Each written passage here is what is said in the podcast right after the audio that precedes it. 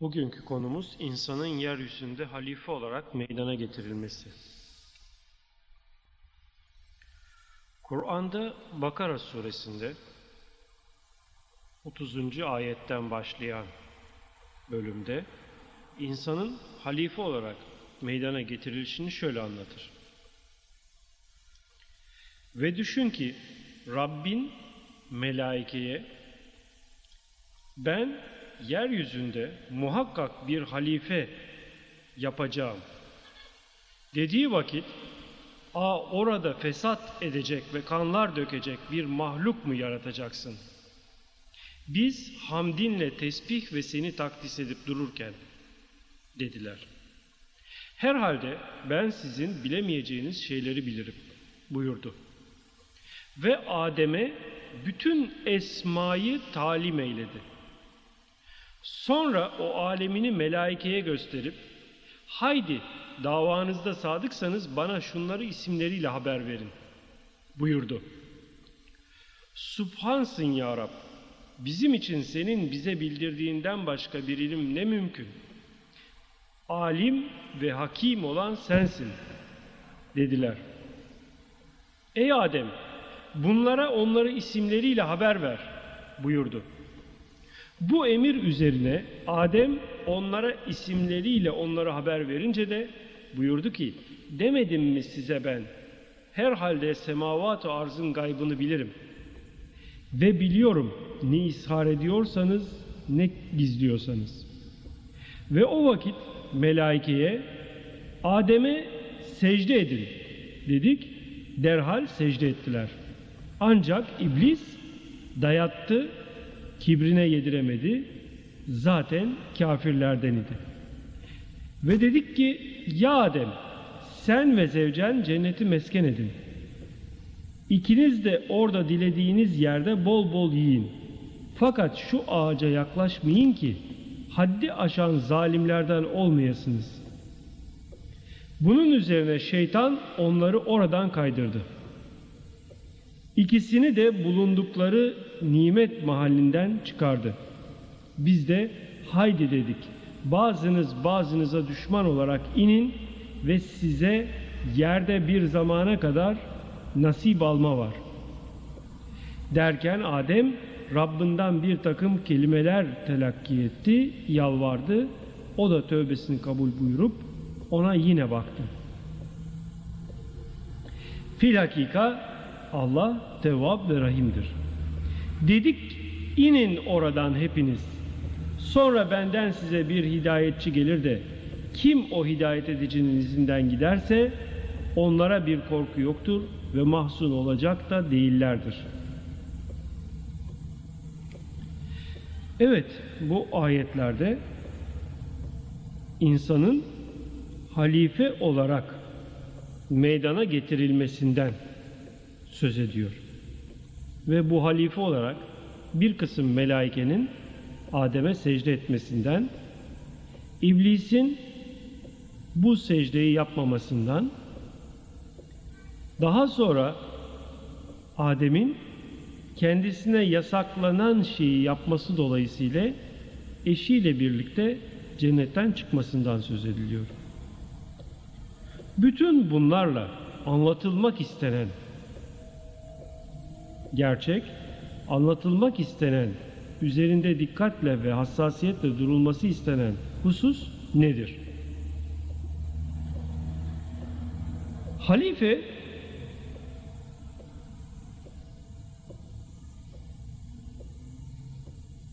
Hak Dini Kur'an Dili isimli eserde Elmalı Hamdi Yazır tarafından şöyle açıklanıyor.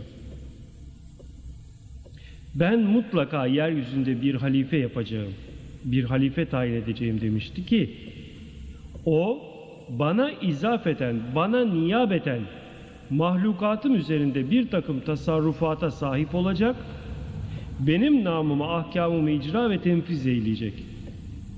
Birinci cildin 299. sayfasında bu anlattığım bölüm. Keza meali de gene aynı eserden sizlere naklettik. Evet, şimdi e, bu konuyu baştan alalım. Allah Adem'i yeryüzünde bir halife olarak meydana getirdi. Kur'an'dan evvel Tevrat'ta da tekvim bahsinde şu hususa değinilir. Allah kendi suretinde adamı yaptı. Adem'den Tevrat'ta adam ismiyle bahsedilir. Keza İncil'de de. Buna mukabil Buhari'de, Müslim'de, İbn Hanbel'de bir hadis-i şerif vardır. Hz. Resulullah Aleyhisselatü Vesselam şöyle buyurur. Allah Adem'i kendi sureti üzere halk etti. Şimdi Adem'in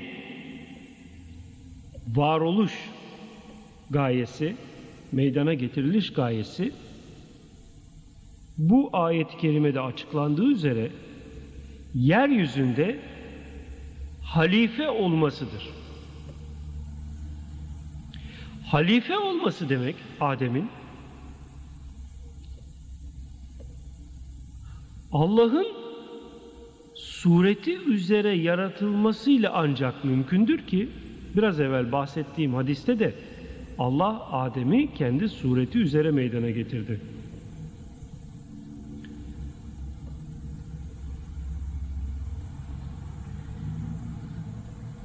Şeklinde beyan olur. Şimdi kendi sureti üzere diye ifade edilen kelamdan ne anlayacağız? Allah biliyoruz ki şekilden, maddeden, suretten münezzehtir. Bu suretin ne olduğu hakkında çok tafsilatlı bir izahı Özün Seyri isimli kasetimizde geniş bir biçimde izah etmiştik. Burada bahsedilen suret Cenab-ı Hakk'ın esma-i ilahisi ile meydana getirilmiş olan ademi manadır. Adem bir manada yok olan şeklinde de değerlendirilebilir. Yani kendi varlığı itibariyle yok olan ilahi isimlerin manası dolayısıyla varlığı meydana çıkmış var olan varlık. Adem'in Allah'ın sureti üzere var olması demek ilahi isimlerin manalarıyla varlığı var olmuş olan varlık demektir. Yani Adem Allah'ın isimlerinin manalarını ortaya koymakla hilafet görevine seçilmiş, o görev için meydana getirilmiş demektir.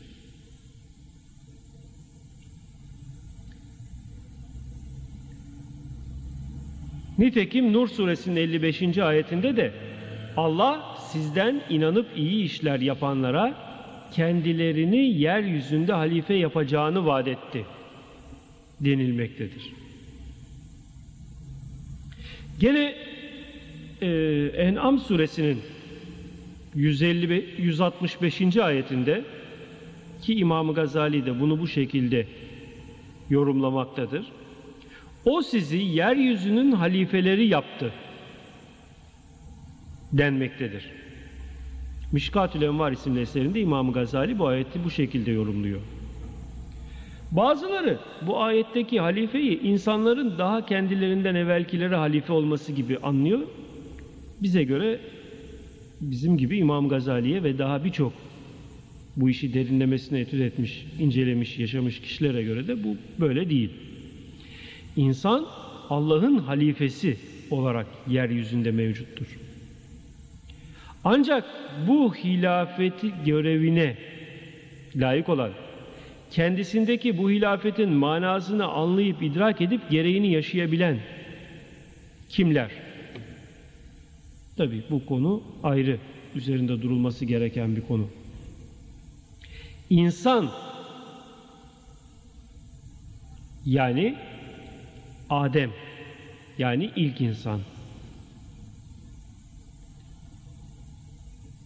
Adem evladı kendisindeki hilafeti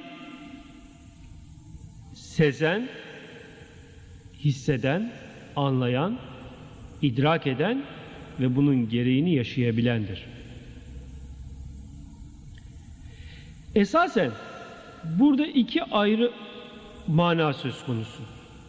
Birinci mana fıtri olarak hilafetle görevlendirilmiş olan Adem ve Adem neslinin bu görevi yerine getirmekte olduğudur. Yani her insan esasen kendi vüsati dahilinde bu hilafet görevini yerine getirmektedir. Çünkü her insan ilahi esmanın terkibi olarak meydana gelmiş olduğu için yaşamının her anında bir esmanın gereğini ifa etmekte ve böylece de o esma yönünden daha doğrusu o kendisinde o anda ağırlıklı olarak ortaya çıkan ilahi isim yönünden hilafet görevini yerine getirmektedir.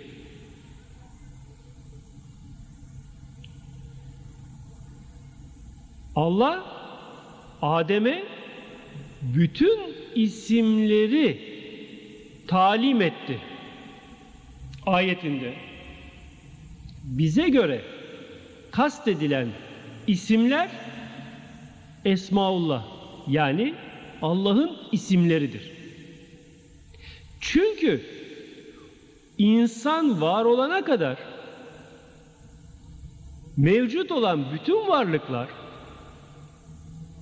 belirli isimlerle var olan varlıklardı. Mesela bir kısım melekler Subbuh ve Kuddus isimlerinin manalarını ishar etmek için vardır. Bir kısım melekler Cebbar ve Kahhar isimlerinin manalarını ishar için vardır. Bunun gibi sayısız melekler yani bizim gözümüzün göremediği sayısız varlıklar hep belirli bir kısım isimlerin manalarını ortaya koyabilmek, aşikar edebilmek için vardır.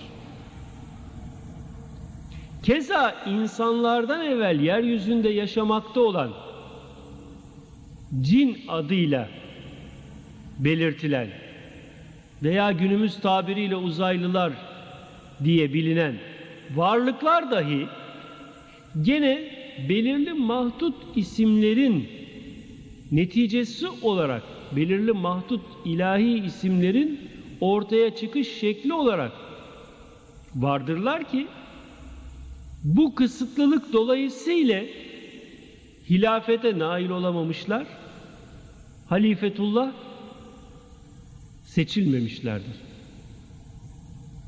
İşte bütün bu gelişimin sonucu olarak Adem 99 ismin manasını ortaya koyabilecek bir biçimde halk edilmiş. Bu isimlerin manasını ortaya koyabilecek bir biçimde tesbih edilmiş. Ve bundan sonra da halife seçilmiştir. Meleklerin bu durumu anlayamaması, kavrayamaması son derece tabidir. Çünkü meleklerde bu isimlerin tamamı mevcut değildir. Ve melekler o ana kadar yeryüzünde yaşamakta olan cinleri veya insandan evvel meydana gelmiş olan çeşitli daha yetersiz kapasiteye sahip ilkel varlıkları görmüşler. Onların kendi aralarında kan döktüklerini, fesat çıkarttıklarını, kemal üzere davranışlar ortaya koymadıklarını müşahede ederek şaşırmışlardır. Burada olayın zahirine ve şekline bakmak insanı yanılgıya götürür. Meleklerle Allah'ın iki ayrı karşılıklı varlıklar gibi düşünüp Allah'ın meleklere hitap etmesini, meleklerin de Allah'a seslenişini düşünmek son derece ilkel bir görüştür. Çünkü ne Allah meleklerden ayrı ötede bir meleklerin dışında bir yerdedir ne de melekler Allah'ın varlığı dışında ayrı bir vücuda varlığa sahip varlıklardır. Dolayısıyla burada anlatılan Allah'ın yeryüzünde bir halife meydana getireceği hitabı ve buna karşı meleklerin sen yeryüzünde bir kan dökücü, fesat çıkarıcı varlıklar mı meydana getireceksin ifadesi iki ayrı varlığın karşılıklı mükalemesi, konuşması şeklinde değerlendirilmemeli. Meleklerin yeryüzündeki bu oluşu müşahede etmeleri halinde yeryüzünde hilafet vazifesiyle hilafet vazifesini yüklenebilecek bir biçimde bir varlığın meydana gelişini seyretmeleri ve bunun diğer yandan da gördüklerine kıyasla onlara benzer davranışlar ortaya koyacağı endişesini tespit etmeleridir.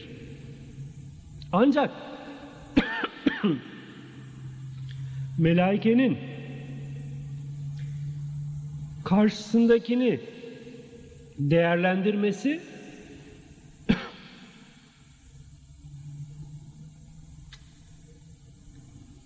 kendi kapasiteleri kadardır.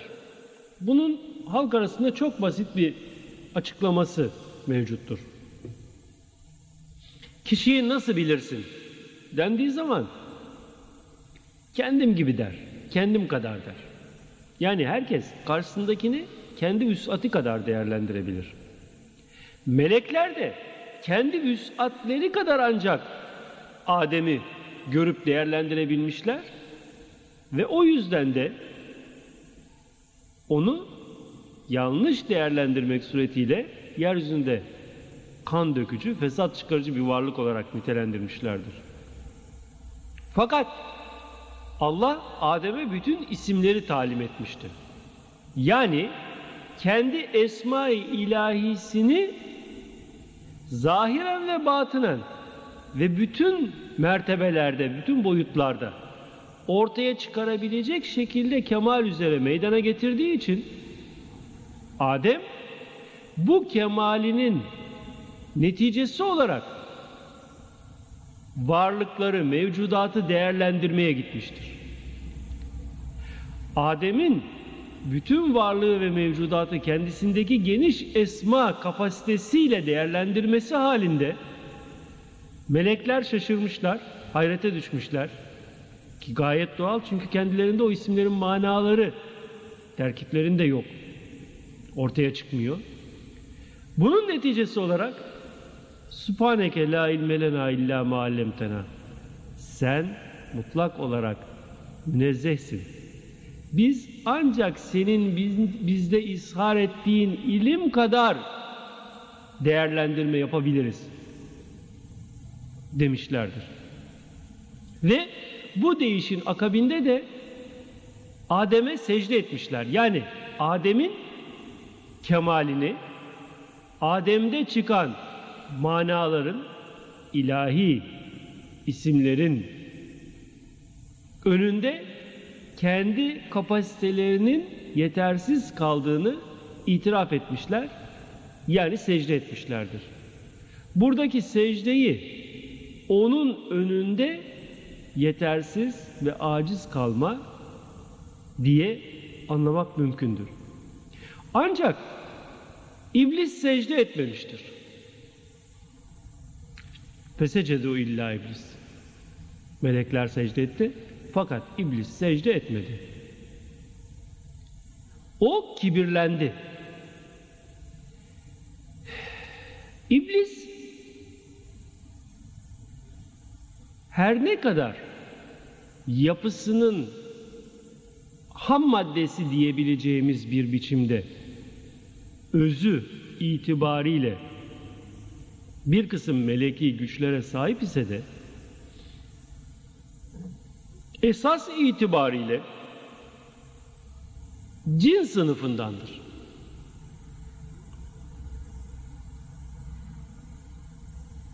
Abdullah İbni Abbas ve Said İbni Cübeyr cinlerin meleklerin ateşten yaratılmış bir kolu olduğunu söylüyor.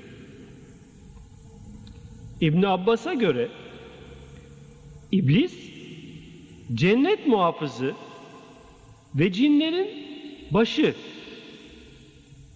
Aynı zamanda da yakın gök ve dünyanın sultanıydı. Yani Adem'in varoluşundan evvel yeryüzünde ve dünya semasında bugünkü tabiriyle tüm güneş sistemi içinde yaşayan varlıklar cinlerdi. Ve iblis bunların hepsinin de başıydı. İblis kelime olarak Allah'ın rahmetinden umudu kesilen, rahmete ermesinden umut kesilen, Allah'tan uzak düşmüş anlamlarına geldiği gibi iltibasa düşen yani ikileme düşen anlamına da kullanılabiliyor. Daha doğrusu bu anlama gelebiliyor. İblisin melek değil cin olduğu ise Kehf suresinin 50. ayetinde belirtiliyor. Burada fesecedu illa iblis kâne minel cinni. İblis secde etmedi çünkü o cindendi deniliyor.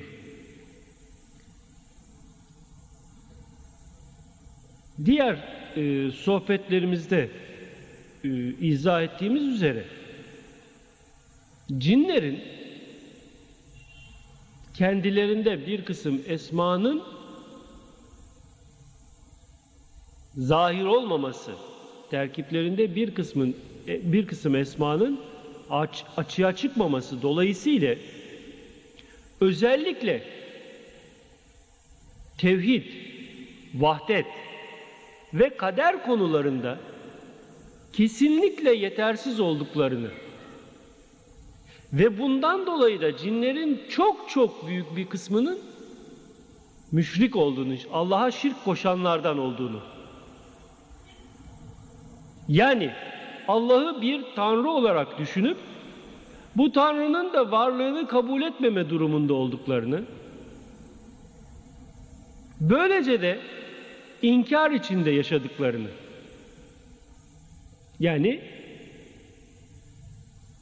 kafir olduklarını anlatmıştık. Nitekim bu ayet-i kerimede de iblisin secde etmediği kafir olduğu yani inkarda olduğu anlatılıyor. Biraz evvel de bahsettiğim gibi her insan karşısındakini olduğu gibi değil ancak kendi kapasitesi kadar değerlendirebilir. Her insan böyle olduğu gibi her varlık dahi bu ister cin olsun, ister insan olsun, ister melek olsun. Zaten kainatta mevcut bütün varlıklar üç klasmana ayrılmıştır.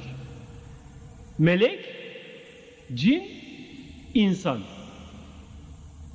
Hangi sınıftan olursa olsun her birim karşısındakini ancak ve ancak kendi kapasitesi kadar değerlendirebilir. Kendi kapasitesinin üstünde bir değerlendirme yapabilmesi mümkün değildir.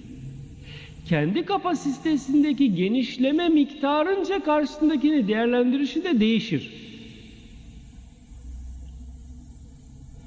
Dolayısıyla cinler de ve cinlerin başı olan iblis de kendi kapasitesinin dışında kalan yanlarını Adem'in değerlendirememiş. Onun bütün varlığının ilahi isimlerin bir terkibi olarak meydana geldiğini müşahede edememiş. Yani olaya şahit olamamış. İnsanı özellikle zahiri yapısı olan bedeni itibariyle değerlendirmek suretiyle o topraktan meydana gelmiştir. Bense ışından. Muhakkak ki ışınlar maddenin üstünde hükmedicidir. Maddeye tesir edicidir. Öyleyse ben ona secde etmem demiştir. İblisin insanın maddeden, topraktan meydana gelmesi, kendi yapısının ışınsal bir yapı olması suretiyle maddeyi etkileyebilmesi yönündeki görüşü her ne kadar haklıysa de insanın bu madde bedenini yönlendiren beyninin ilahi isimlerin hepsinin açığa çıkartıcı bir kabiliyette varoluşunu değerlendirememiş. Bu değerlendiremeyişi neticesinde de insanı inkar etmiştir. Dolayısıyla insandaki ilahi isimlerin varlığını inkara gitmiş, insanın halifetullah olmasını inkar etmiş ve bütün bu inkarlar sonucunda da insanın varlığındaki, özündeki, zatındaki ilahi hakikati müşahede edememek suretiyle Allah'tan uzağa düşmüştür. Allah'ı anlayamamış, idrak edememiş. Neticede Tanrı'yı inkar etmiş. Allah'tan ayrı düşmüş ve böylece de ilahi huzurdan tard edilmiştir. Bu tard edilmenin manası gerçeği, hakikati, Allah'ın varlığını müşahede edememek suretiyle uzak düşme şeklinde değerlendirilir. Şimdi burada üzerinde ibret alınması gereken bir nokta vardır. O da şu. İnsanın varlığında var olan, hakiki ve mutlak varlık olan Allah'ı müşahede edememenin sonucu iblis gibi tard edilmektir.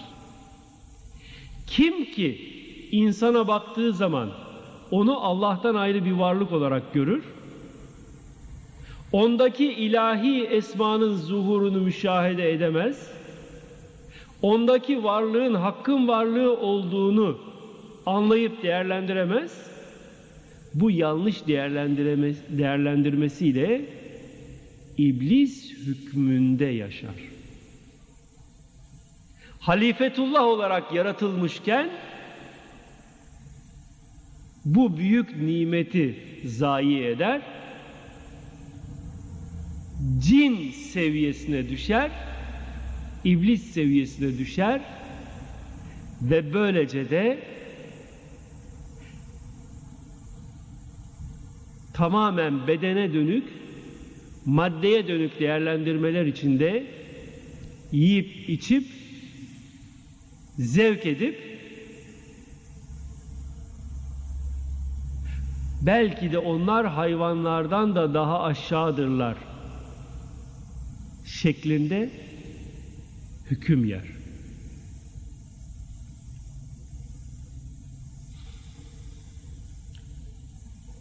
Cinler esas itibariyle her türlü görünmez varlığın genel adıdır. Cin göze görünmeyen varlık anlamında kullanılır kelime olarak. Eğer bu kelime anlamı itibariyle olaya bakarsak dışarıdan öze bakışta melek de cin sınıfındadır. Cin sınıfındadır derken yani cin kelimesinin kapsamına girer. Çünkü melek de göze görülmeyen, algılanamayan varlıktır. Meleğin bir başka kolu olan cindir. Yani hem nur hem nar yapı cin kelimesi adı altında tarif edilmiştir. Fakat melekler nur yapıdır, cinlerse nar yapıdır. Bu konunun izahını geniş bir biçimde Ruh, İnsan, Cin, Melek isimli kasette açıkladık. Onun için burada daha fazla bu konuda detaya girmeyeceğim. Adem gökyüzünde herhangi bir yerde, herhangi bir yıldızda mı meydana getirildi yoksa dünya üzerinde mi? Adem'in dünya üzerinde meydana getirildiği, topraktan yaratıldığı yolundaki ayetlerle kesindir. Adem'in yaşadığı cennet dünya üzerindeydi. Dünya üzerinde cennet hükmünde yaşıyordu. Araf suresinin 22. ayeti. Şeytan onları aldatarak aşağı sarkıttı. Ağacın meyvasından tadınca çirkin yerleri kendine göründü. Cennet yapraklarını üst üste yamayıp oraları örtmeye başladılar deniyor. Adem dünya üzerinde ilahi isimlerin mecmu ve mazharı olarak bu isimlerin manalarını her türlü vesvese ve vehimden beri bir biçimde ortaya koyarak yaşarken onun bu hali cennetteki yaşam idi. Hiçbir beşeri kayıt ve kısıtlama söz konusu olmaksızın bir madde bedeni varmışçasına duygulara kapılmaksızın sadece kendi varlığını meydana getiren o ilahi isimlerin manalarını sınırsız bir biçimde ortaya koyuyor. Bu özgür yaşam içinde de hali cennetteki yaşam olarak tavsif ediliyor.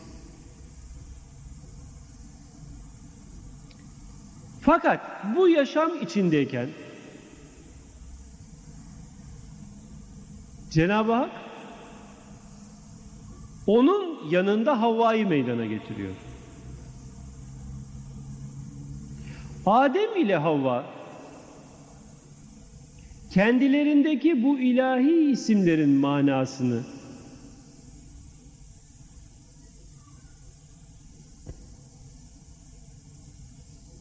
tam hakkıyla cennet denilen bir hal içinde, cennet yaşamı denilen bir hal içinde yaşarken şeytan onları aldatarak aşağı sarkıttı. Yani onlara seksi empoze etti. Aşağı sarkıtması beşeriyete yani beden yaşamına yöneltmesi.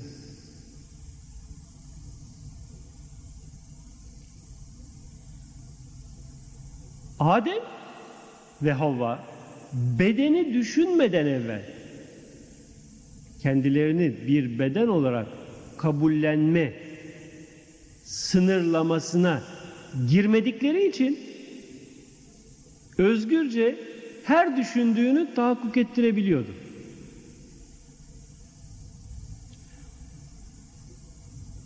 Yasak ağaç seksti. Cinsel yaşamla birlikte Adem ve Havva'da kendilerini beden olarak kabullenme vehmi güçlendi.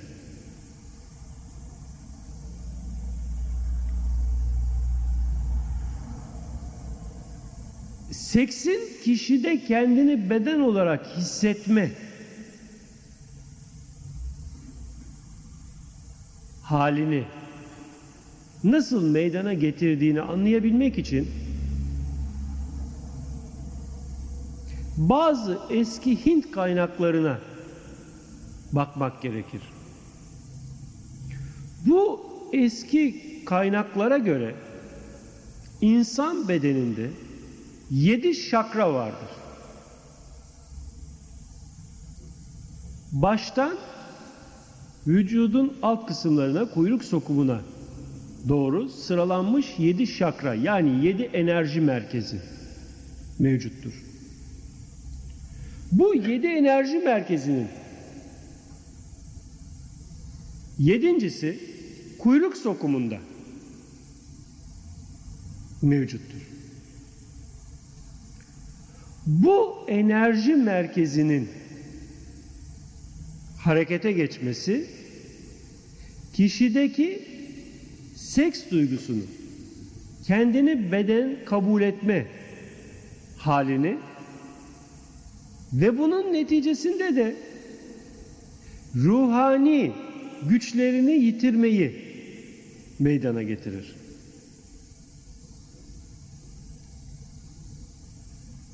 Her ne kadar neslin devamı için seks gerekli olsa dahi veya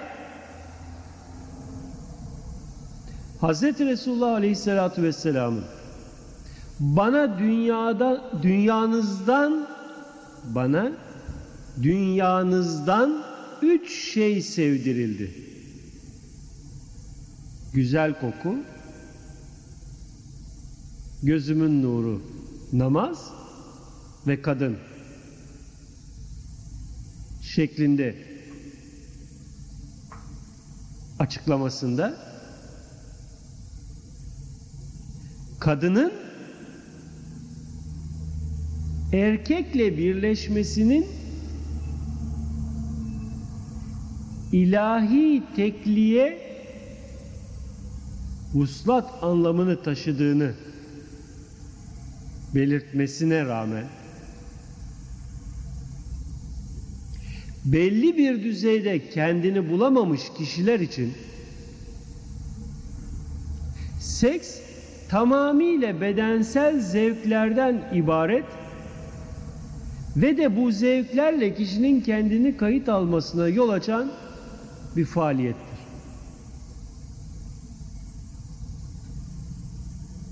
Belli bir kemale ulaşmış kişi için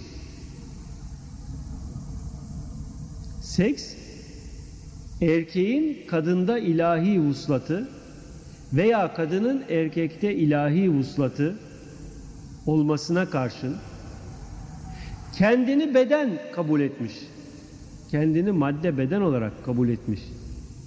Bir kişi için bu kabul edişte kökleşme ve yerleşme olarak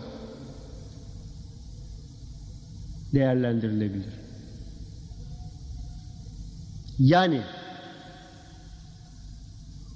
ustura çok yararlı bir biçimde kullanılan bir araç olduğu gibi bir insanın ölümüne yol açan bir araç da olabilir. Şimdi Adem ile Havva'nın cennette cennet yaşamı içindeyken kendilerini beden kabul etmeye yol açacak böyle bir fiille kayıtlanmaları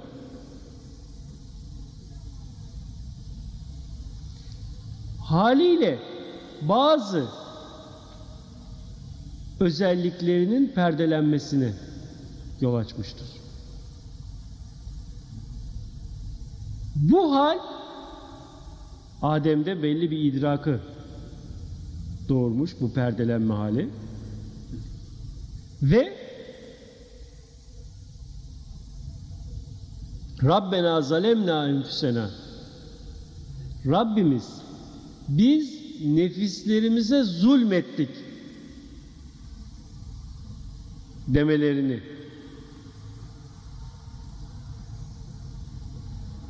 getirmiştir. Biz nefislerimize zulmettik ifadesi çok anlamlı bir ifadedir.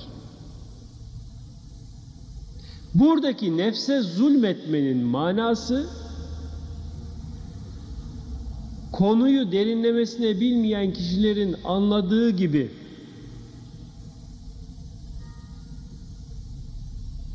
ben nefsime benliğime zulmettim değil. Nefsin hakikati Nefs isimli kasetimizde çok geniş bir biçimde izah ettiğimiz üzere ilahi isimler ve bu ilahi isimlerin zatı olan zati hakikattır. Kişinin bu kendi özünü, hakikatini tanıyamaması, bilememesi, bunun hakkını yerine getirememesi ise nefse zulüm olarak tarif edilir. İşte Adem'in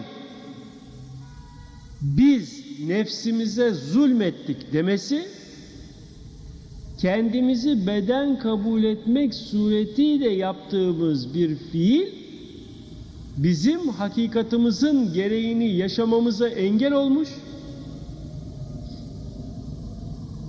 Böylece hakiki benliğimizin gereğini yerine getirmekten perdelenmişiz. Eğer bu durumumuzdan geri dönmezsek ebediyen bundan perdelenmiş olarak azap duyarız anlamındadır. Nitekim bu idrakın sonucunda oluşan bu pişmanlıktan sonra ne çare ki bir kere görülen şey hiç görülmemiş gibi olmaz. Esasına dayalı bir biçimde Adem'de kendini beden olarak kabullenme esasını da oluşturmuş ve artık bunun neticesinde bedeni bir yaşam süre gitmiştir. İşte kendini bir beden olarak da müşahede etme, tespit etme, değerlendirme ve bunun gereğini yaşama hali Adem ve Havva'nın cennetten dünyaya indirilmesi diye tarif edile gelmiştir. Yani Adem ile Havva'nın cennetten dünyaya indirilmesi bir mekansal indirilme değil, içinde yaşadıkları ruhani güçlerinle tahakkuk etme halinden bedeni kayıtlar ve kısıtlamalar haline geçmeleridir. İşte bundan sonradır ki Adem nesli dünya üzerinde yaşama, dünyanın şartları içinde yaşama ve de kendilerini bir beden olarak görme halini kolay kolay üstlerinden atamama cezasını çekmeye başlamışlardır. Ki bu duruma dünya müminin sicinidir. Yani dünya müminin cehennemidir. Şeklindeki hadis-i şerifte işaret edilmiştir.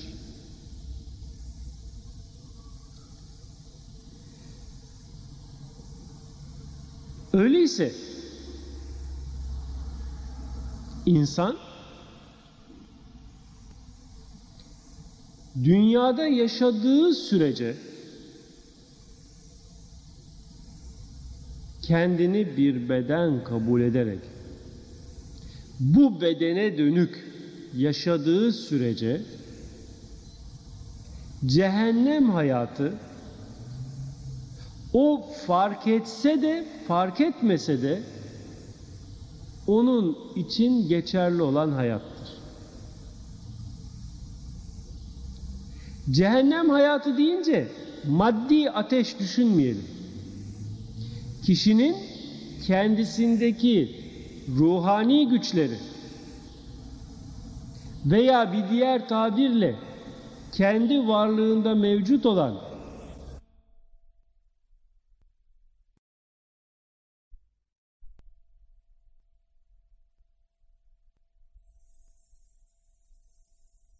Evet, insanoğlu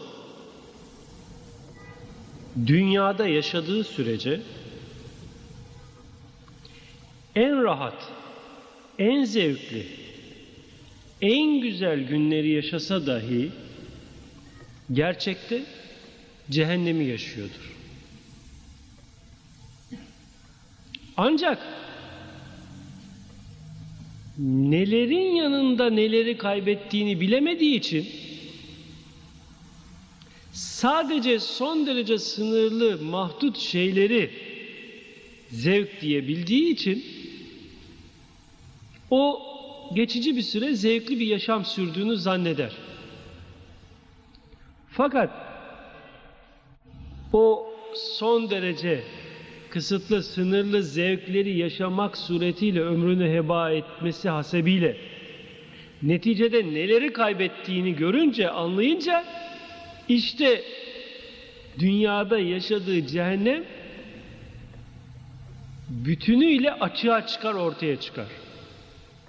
Ve o zaman kişi öyle bir pişmanlığa düşer ki o pişmanlık ateşinin şiddeti hiçbir zahir alevle, ateşle ölçülemez.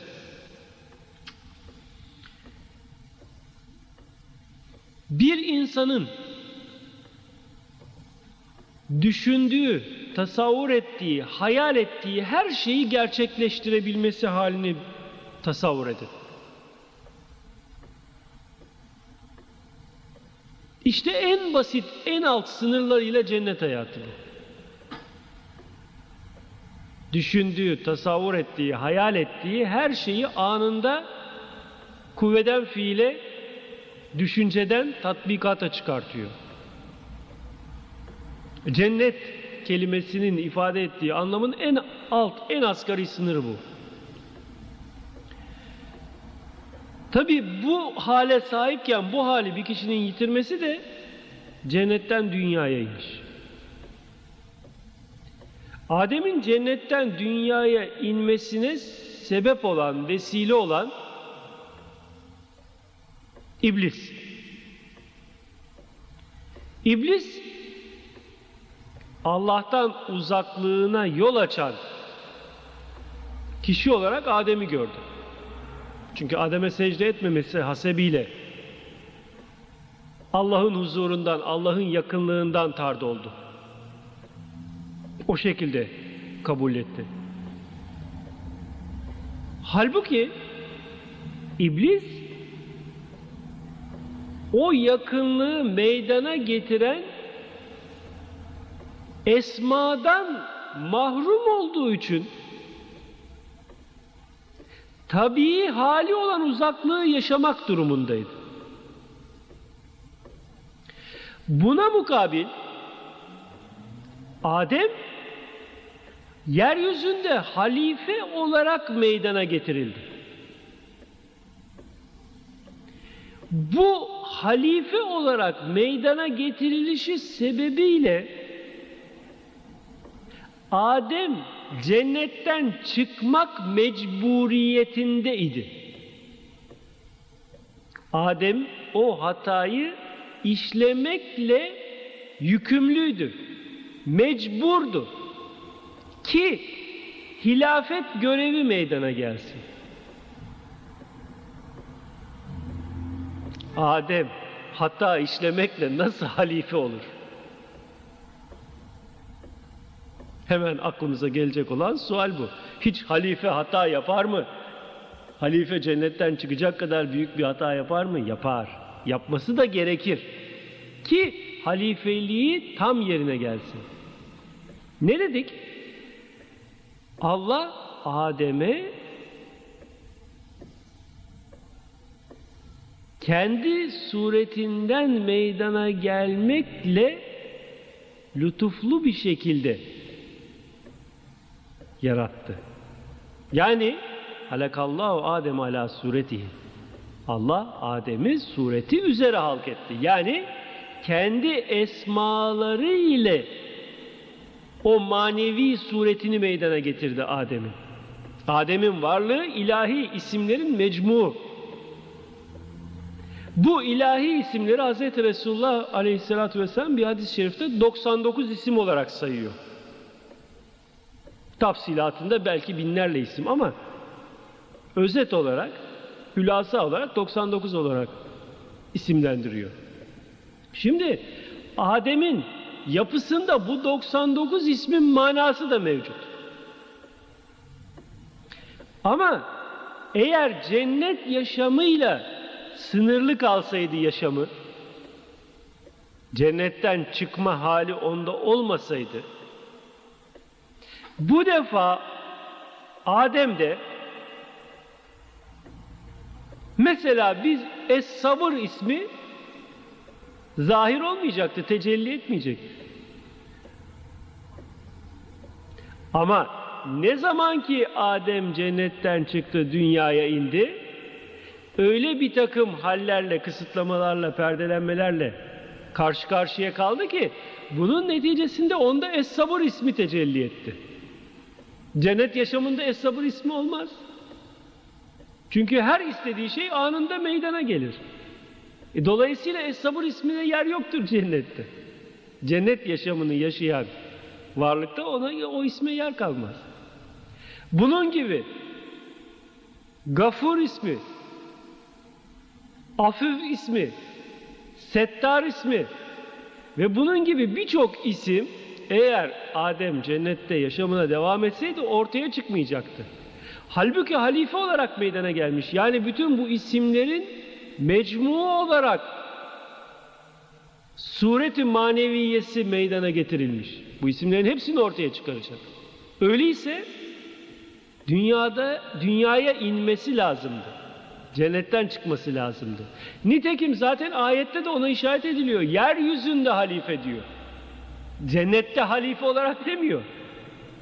Yani meydana getirilişinde daha onun cennetten çıkıp yeryüzünde yaşayacağı işaret ediliyor, belirtiliyor.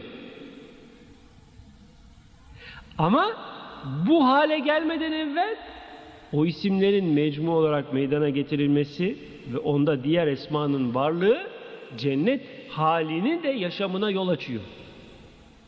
İşte iblis her ne kadar Adem'e kötülük yaptığını, intikam aldığını sanıyor ise de gerçekte Adem'in hilafet görevini tam hakkıyla yerine getirmesini, halifetullah vasfını kazanmasını sağlamıştır. Buna vesile olmuştur. Dolayısıyla iblis en büyük kötülüğü yapayım derken en büyük iyiliği yapan varlık durumundadır.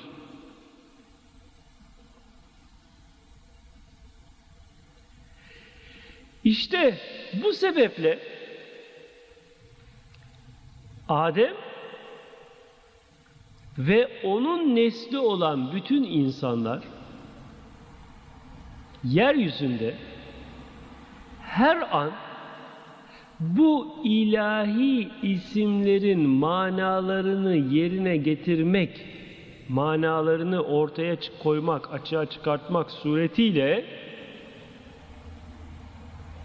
fıtri hilafet görevini ifa etmektedirler. Ki bu fıtri hilafet görevini yerine getirmesi de insanın İslam isimli kasette açıkladığımız bir biçimde detaylarını insanın İslam fıtratı üzere dünyaya getirilmesidir. Her insan İslam fıtratı üzere doğar.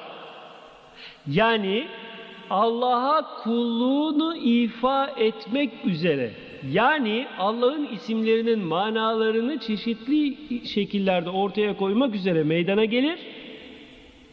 Daha sonra annesi babası mecusi ise mecusi, nasrani ise nasrani, musevi ise musevi, müslümansa müslüman eder diyor. Ama neticede her insan İslam fıtratı üzere gelir. İşte bu İslam fıtratı onun halifelik vasfıdır. Bilse de bilmese de, idrak etse de etmese de, gereğini yaşayabilse de yaşayamasa da.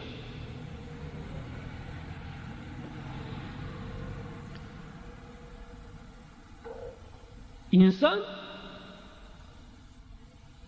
İslam fıtratı üzere yani Allah'a kulluğunu her an ifa eder bir halde dünyaya gelmesine karşın doğuşundan itibaren çeşitli şekillerle sürekli olarak dıştan gelen bilgi bombardımanına tabi tutulur. Bu bilgilerin çok büyük bir kısmı içinde yaşadığı toplumun şartlanmaları biçimiyle meydana gelir. Hangi çevrede yaşıyorsa o çevrenin şartlanmalarını gerçek ve mutlak değerler olarak o kişi kabul eder. Bu kabul edişler onun kendi varlığını, özünü, hakikatini, kendi varoluş gayesini ve ben dediği varlığın hakikatini tanımasına engel olan en büyük perdelerdir. İşte Allah'la kul arasındaki perdeleri meydana getiren en önemli perdeler bunlardır. Dolayısıyla bu yanlış bilgilendirme, yanlış şartlandırma, yanlış programlamanın dolayısıyla o kişi hemen hepimizin kendini sanışı gibi kendini bir beden kabul eder. Ben bu bedenim der. Bu aynada gördüğüm varlığım der. Ve böylece de Allah'ın halifesi olarak var olduğunun idrakından tamamıyla uzak bir biçimde yeme, içme, uyuma, rahat etme, seks yapma ve her gördüğüne sahip olup her gördüğüne hükmetme arzuları içinde yaşar. Bu yaşam biçimini de Kur'an onlar belki hayvan sürüsü gibidirler, belki de daha aşağı diye tanımlar. Ne zaman ki kişi bir takım işaretler, mesajlar veya belli düşünceler sonucunda kendinin ne olduğunu araştırmaya başlar. Ben neyim? Kimim? Nereden geldim? Nereye gidiyorum? Benim varlığım ne? Aslım ne? Ben bu et kemik miyim? Çürüyüp yok olup kaybolacağım mı? Yoksa bunun bir devamı mı var? Diye düşünmeye başlar. Biraz tahsil gördüyse bilir ki var olan hiçbir şey yok olmaz. Var olan hiçbir şey yok olmayacağına göre, kendisinin de belli bir aklı ve şuuru var olduğuna göre bu akıl, bu şuur ve bu şuurda mevcut olan kişilik hiçbir zaman yok olmayacaktır. Ama beden yok oluyor. Heh, demek ki anlar ki bu beden yok olmasına rağmen ben yok olmayacağım, yaşamıma devam edeceğim. Bunu anladığı andan itibaren bu defa bu kişi merak etmeye başlar. Peki beden yok olacak, ben yok olmayacağıma göre ben neyim, nasıl bir varlığı? Neler başıma gelecek, nelerle karşılaşacağım, daha sonrası ne olacak? İşte bunları araştırmaya başlar.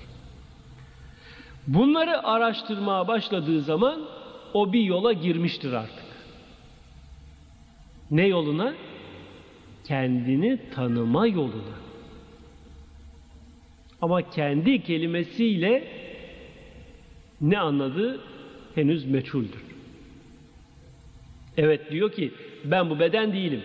Evet ben bu beden değilim ama neyim? Bir ruh muyum? Ruhsun diyorlar.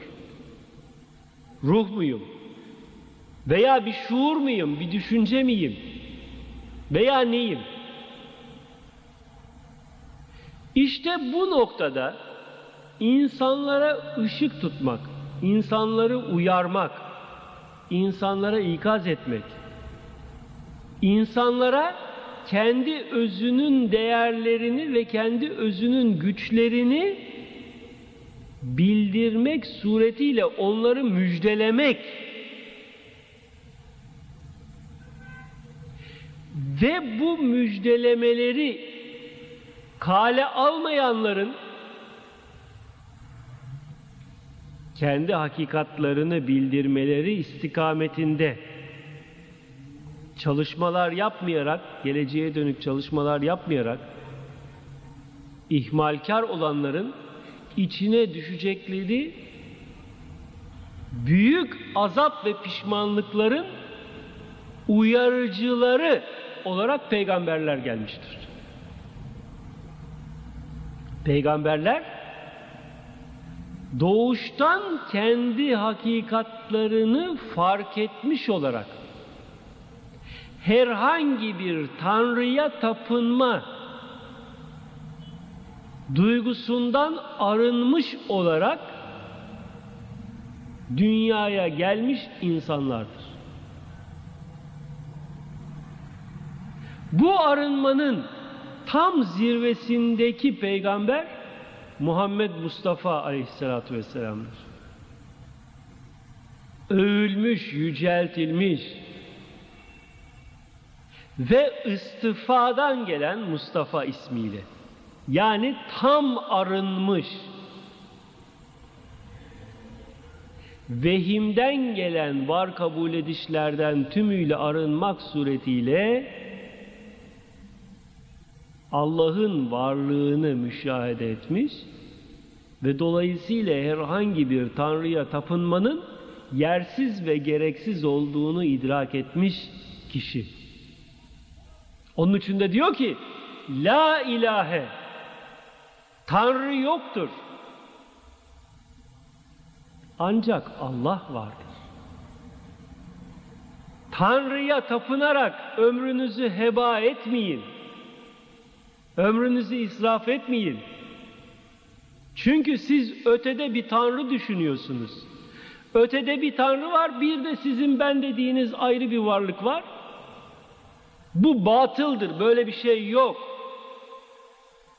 Bir tanrı, bir de siz yok. La ilahe illallah. Tanrı yok, ancak Allah var. Bilin ki Allah bir tanrı değildir. Allah'ın ne başı vardır ne sonu vardır. Sonsuz sınırsız varlıktır. Onun içinde veya dışında ikinci bir varlık yoktur.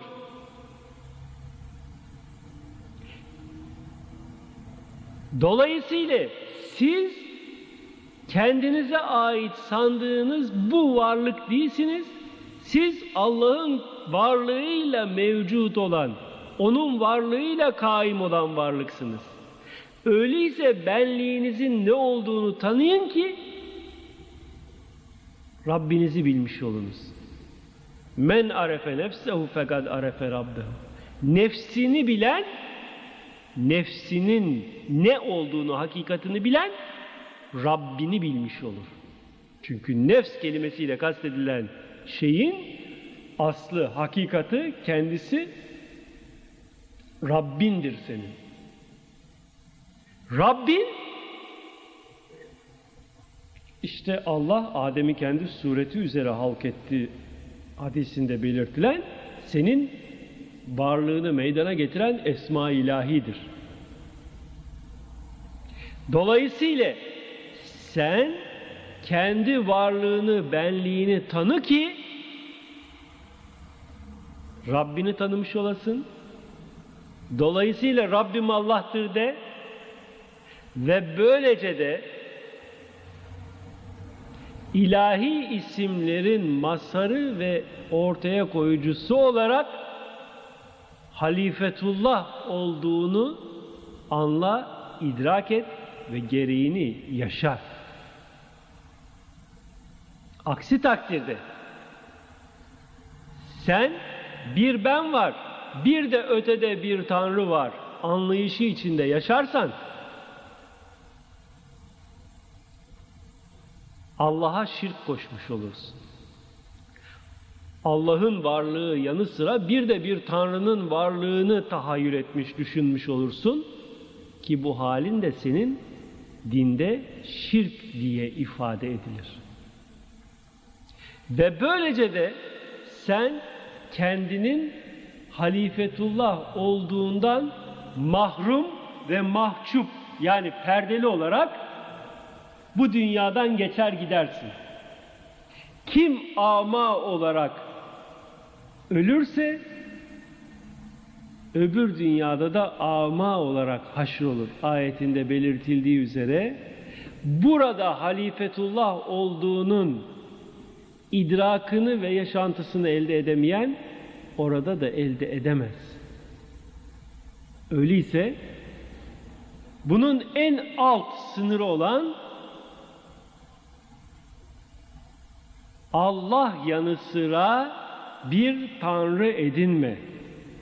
Ve la ted'u me Allah ilahen ahar. Allah'la birlikte bir tanrı edinme. Ayeti bizi uyarır.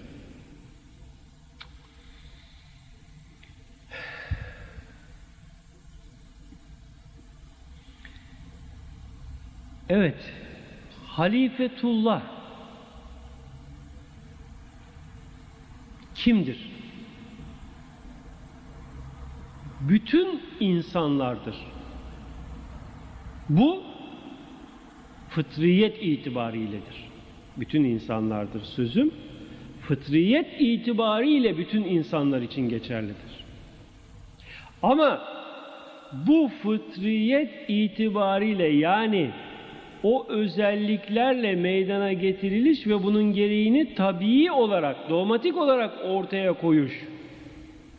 Halife özelliğini meydana getirdiği gibi bir de şuurlu olarak halife halini yaşama vardır. Yani bilinçli olarak Allah'ın kendinde var olan bu isimlerini ortaya koyma hali söz konusudur.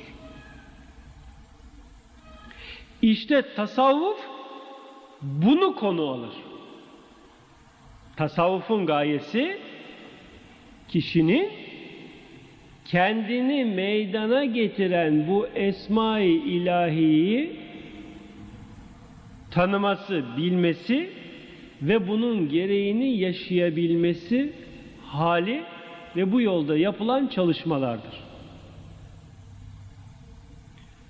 Bu manadaki halifelikle bugün zahirde dünya üzerinde bir takım kişilerin konuştuğu veya peşinde koştuğu halifeliğin uzak yakın hiçbir alakası yoktur.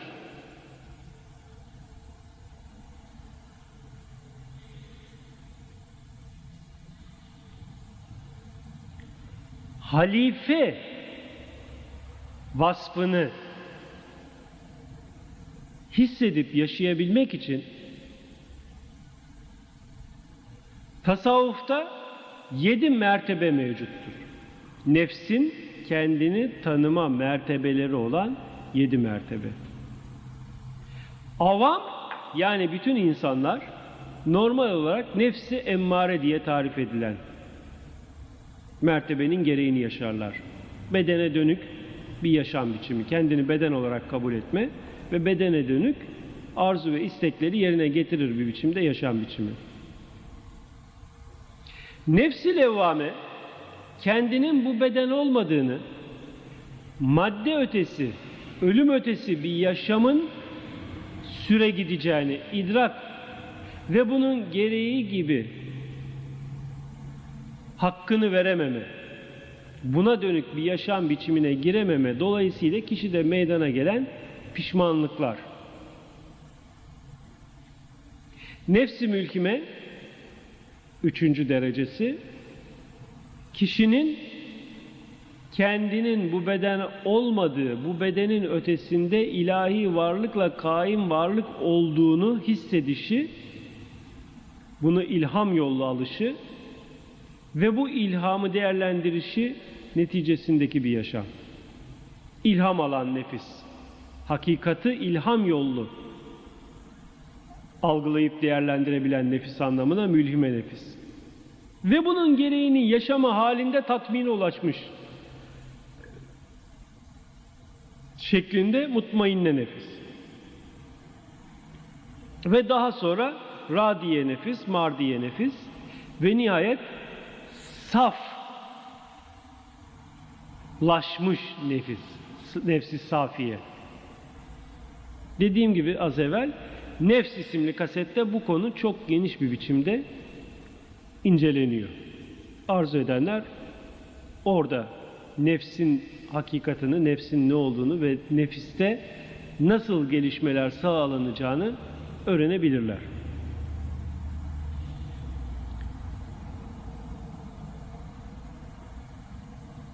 Adem'in halife oluşunu idrak etmesi çalışmaları. Yani burada Adem derken ilk yaratılmış olan Adem değil, insanı kastediyorum. Esasen bizim bildiğimiz Adem'in yeryüzünde meydana gelen ilk Adem olmadığı yolunda bazı geçmiş beyanlar var. Yani bizim neslimizin ilk insanı olan Adem, esas insanlığın başlangıcı olan Adem değil. Kur'an'ın bahsettiği bu Adem, insanlığın ilk başlangıcı olan Adem. Oysa o Adem'den bu yana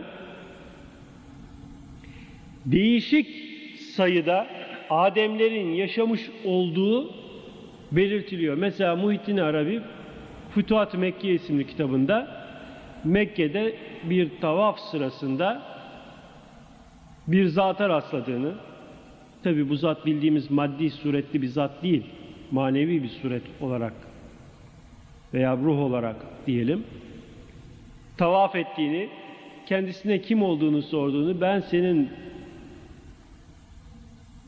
baban Adem'den 40 bin sene evvel yaşamış Adem'im dediğini yazıyor.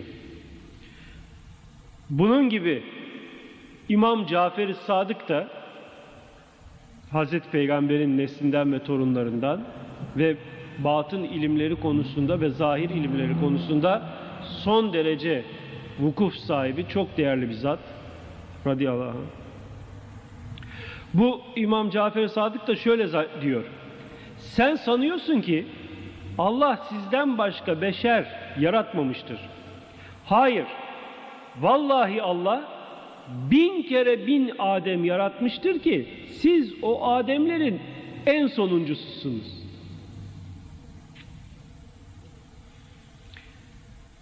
Öyle veya böyle. Neticede ilk Adem halifetullah olarak meydana gelmiştir ve ondan bu yana gelen bütün insanlar veya Ademler de aynı şekilde Allah kendi sureti üzere yani kendi esma ilahisinin terkibi olarak bunları meydana getirmiştir. Ve bu hilafet görevini meydana getirmektedir. Ve lakin bütün mesele şimdi bizler için bu hilafet halini bilinçli olarak hissedip yaşayabilmektir. Nasıl bunu bileceğiz ve yaşayacağız? Bir insanın halife olmasını idrak etmesi için önce geniş kapsamlı bir bilgiye, ilme ihtiyacı vardır.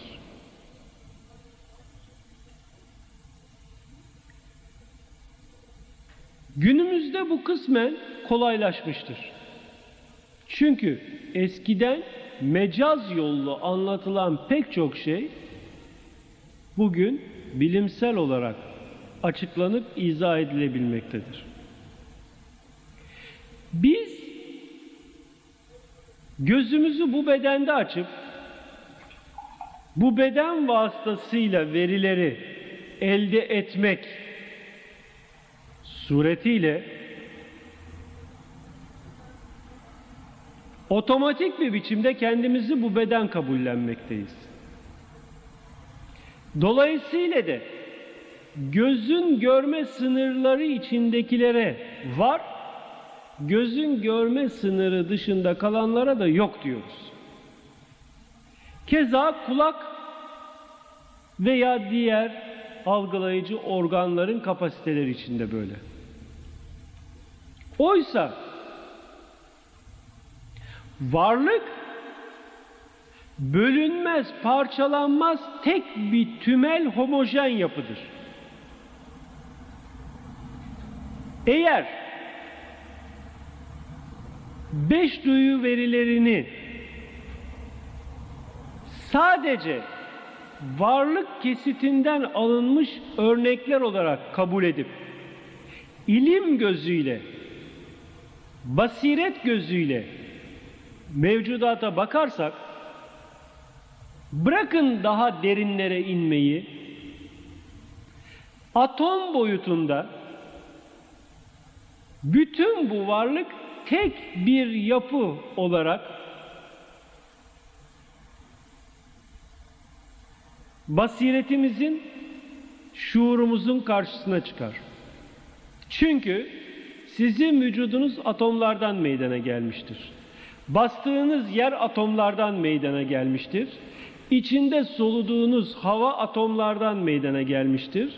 Dolayısıyla bütün bu atomlardan ibaret olan içinde yaşadığınız ortam tek bir homojen kütledir. Yani varlık atom boyutunda daha tekeyler. Ki atom boyutu dahi bizim beş duyuya dayalı ilim verilerine göre verdiğimiz bir hükümdür. Eğer bu boyutun da altına ilmimiz istikametinde ilerlersek o zaman görürüz ki bütün kainat eni, boyu, şekli, ağırlığı, mekanı, varlığı olmayan sonsuz, sınırsız tek bir yapıdır. İşte bunu idrak edebilirsek anlarız ki ben, sen, o, biz, siz, onlar, bunlar, şunlar yok. Tek bir varlık var. Sadece ehad olan Allah. Bunu da müşahede ettikten sonra eğer devam edersek o zaman da şunu görürüz. Bu ehad olan Allah kendisine ait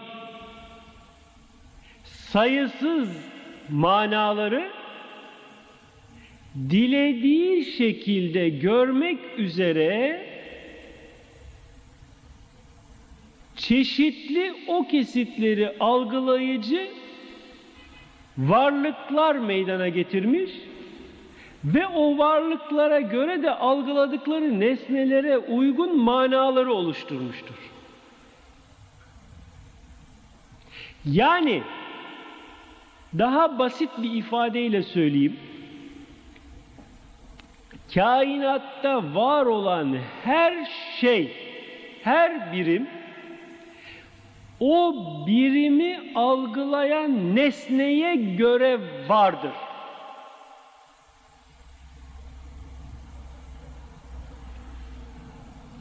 Senin gözüne göre var olan başka algılama kapasitesine sahip olan bir göze göre yoktur.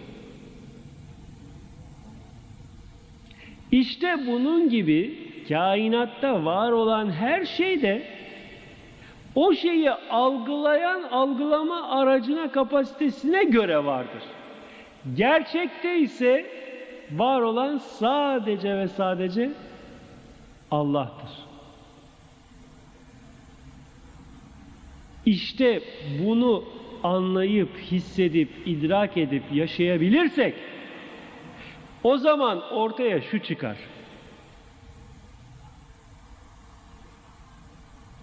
Var olan sadece Allah olduğuna göre sen hiçbir zaman var olmamışsın. Hep var olan oydu, odur, o olacaktır. İşte buna işaret olarak demişler ki kaldır kendini aradan ortaya çıksın yaradan. Ortaya çıkar yaradan. Zaten ortadadır yaradan. Bunu anladığın zaman hakkıyla halifetullah olmuş olursun. Hatta ve hatta halifelik aynasında kendini seyreden Allah olmuş olur. O isim altında kendini seyretmekte olan, kendinden kendine tecelli etmiş olan Allah olur.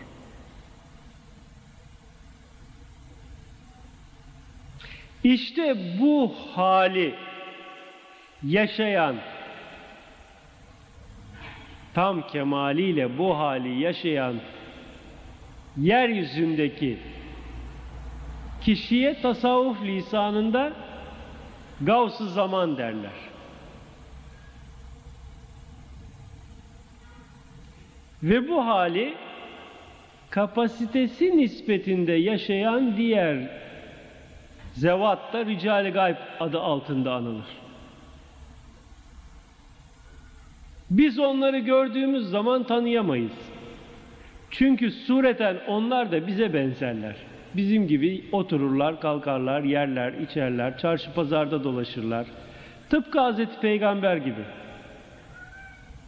İnkarcılar da Hazreti Resulullah'ı gördüğü zaman bu ne biçim peygamber Allah'ın elçisi bizim gibi yiyor içiyor aramızda dolaşıyor çarşı pazarda dediler.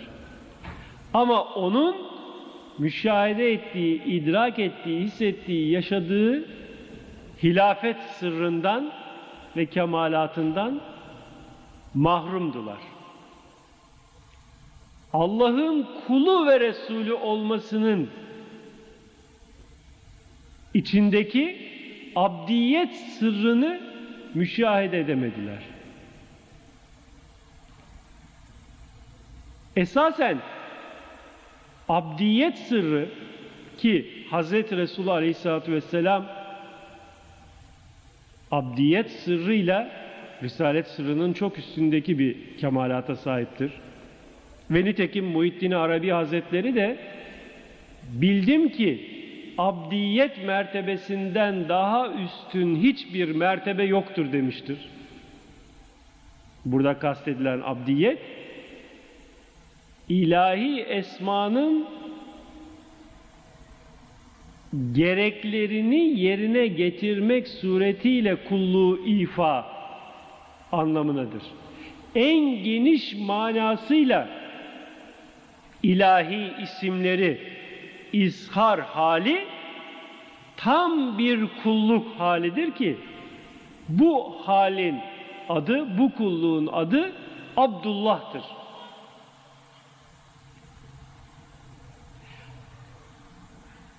Hazreti Resulullah Aleyhisselatü Vesselam'ın düşündüğümüz kadarıyla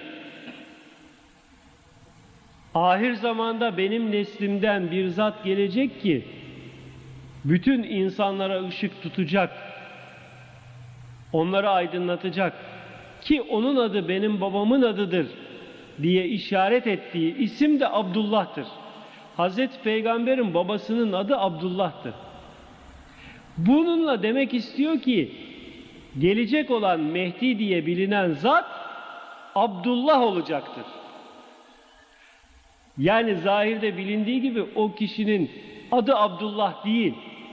Benim babamın adıdır onun baba, onun adı, babasının adı derken yani onun varlığı Abdullah olacaktır. Yani Allah'ın kulu olacaktır. Yani herhangi bir esmanın zuhuru olarak değil, Allah isminin kulluğunu ifade eder manada bütün isimleri cami bir varlığa sahip olacak demektir. Konuyu dağıtmayalım. Fakat Abdullah isminin hilafetle çok yakın bir alakası var. Çünkü abdiyet sırrı Abdullah ismiyle tarif edilir. Ki halifeyi tam diyelim yani esasında bütün insanlarda bu var ama bu hilafeti tam hakkıyla yaşayabilme hali işte bu Abdullah ismiyle isimlenmiş abdiyet sırrına ermiş kişiye aittir.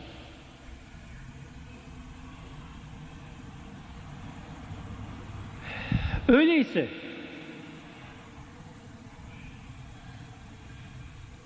insan için gaye, hedef kendisine bahşedilmiş en büyük nimet, lütuf olan hilafet sırrına ermek olmalıdır. Çeşitli kasetlerimizde insanın cennet hayatını yaşayabilmesi, çeşitli azaplardan kendini kurtarabilmesi için gerekli olan şeyleri anlatmaya çalıştık. Burada ise üzerinde ağırlıklı olarak durduğumuz husus insanın halifetullah olarak kendini tanıması. Halifetullah olarak kişinin kendini tanıması için önce nefsinin hakikatini bilmesi gerekir. Nefsinin hakikatini bilmesi için bilincini arındırması gerekir.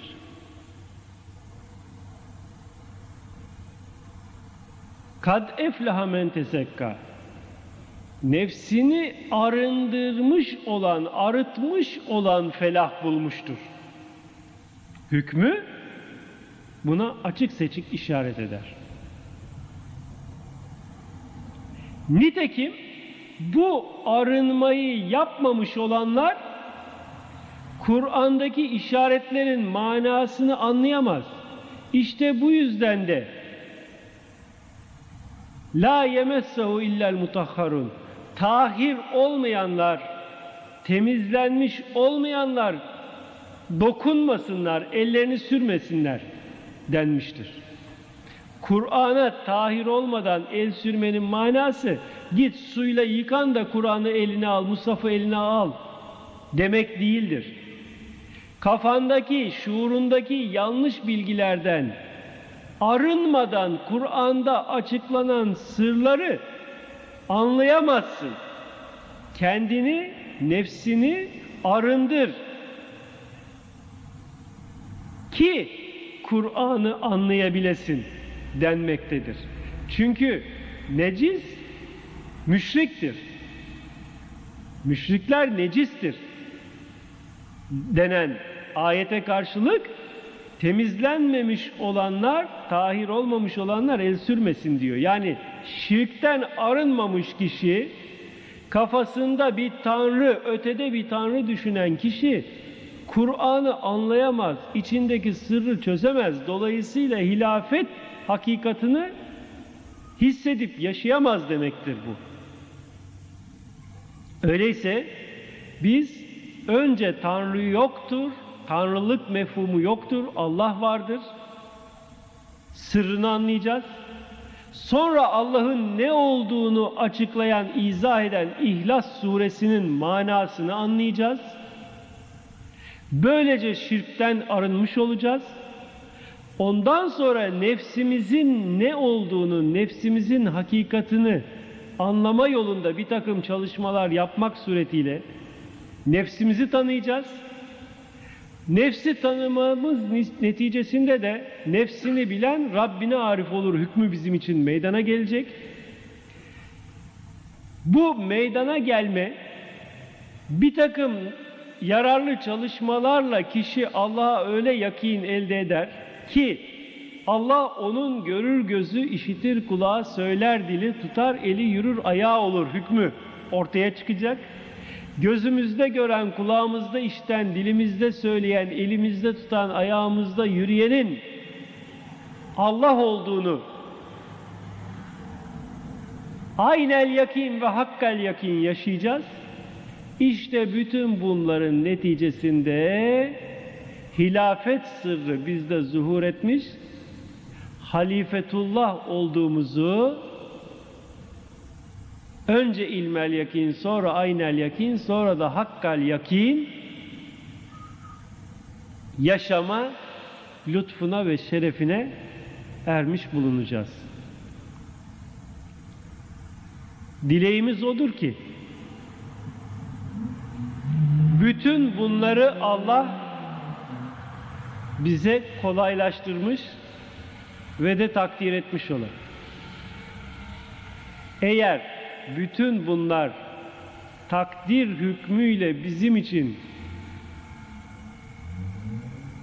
takdir edilmemiş ise muhakkak ki bu konuda muvaffakiyet bizim için söz konusu değildir.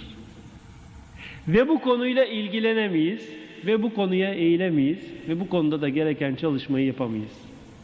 Ancak Allah bize bunu takdir etmişse bu konuda yapılacak olan çalışmalar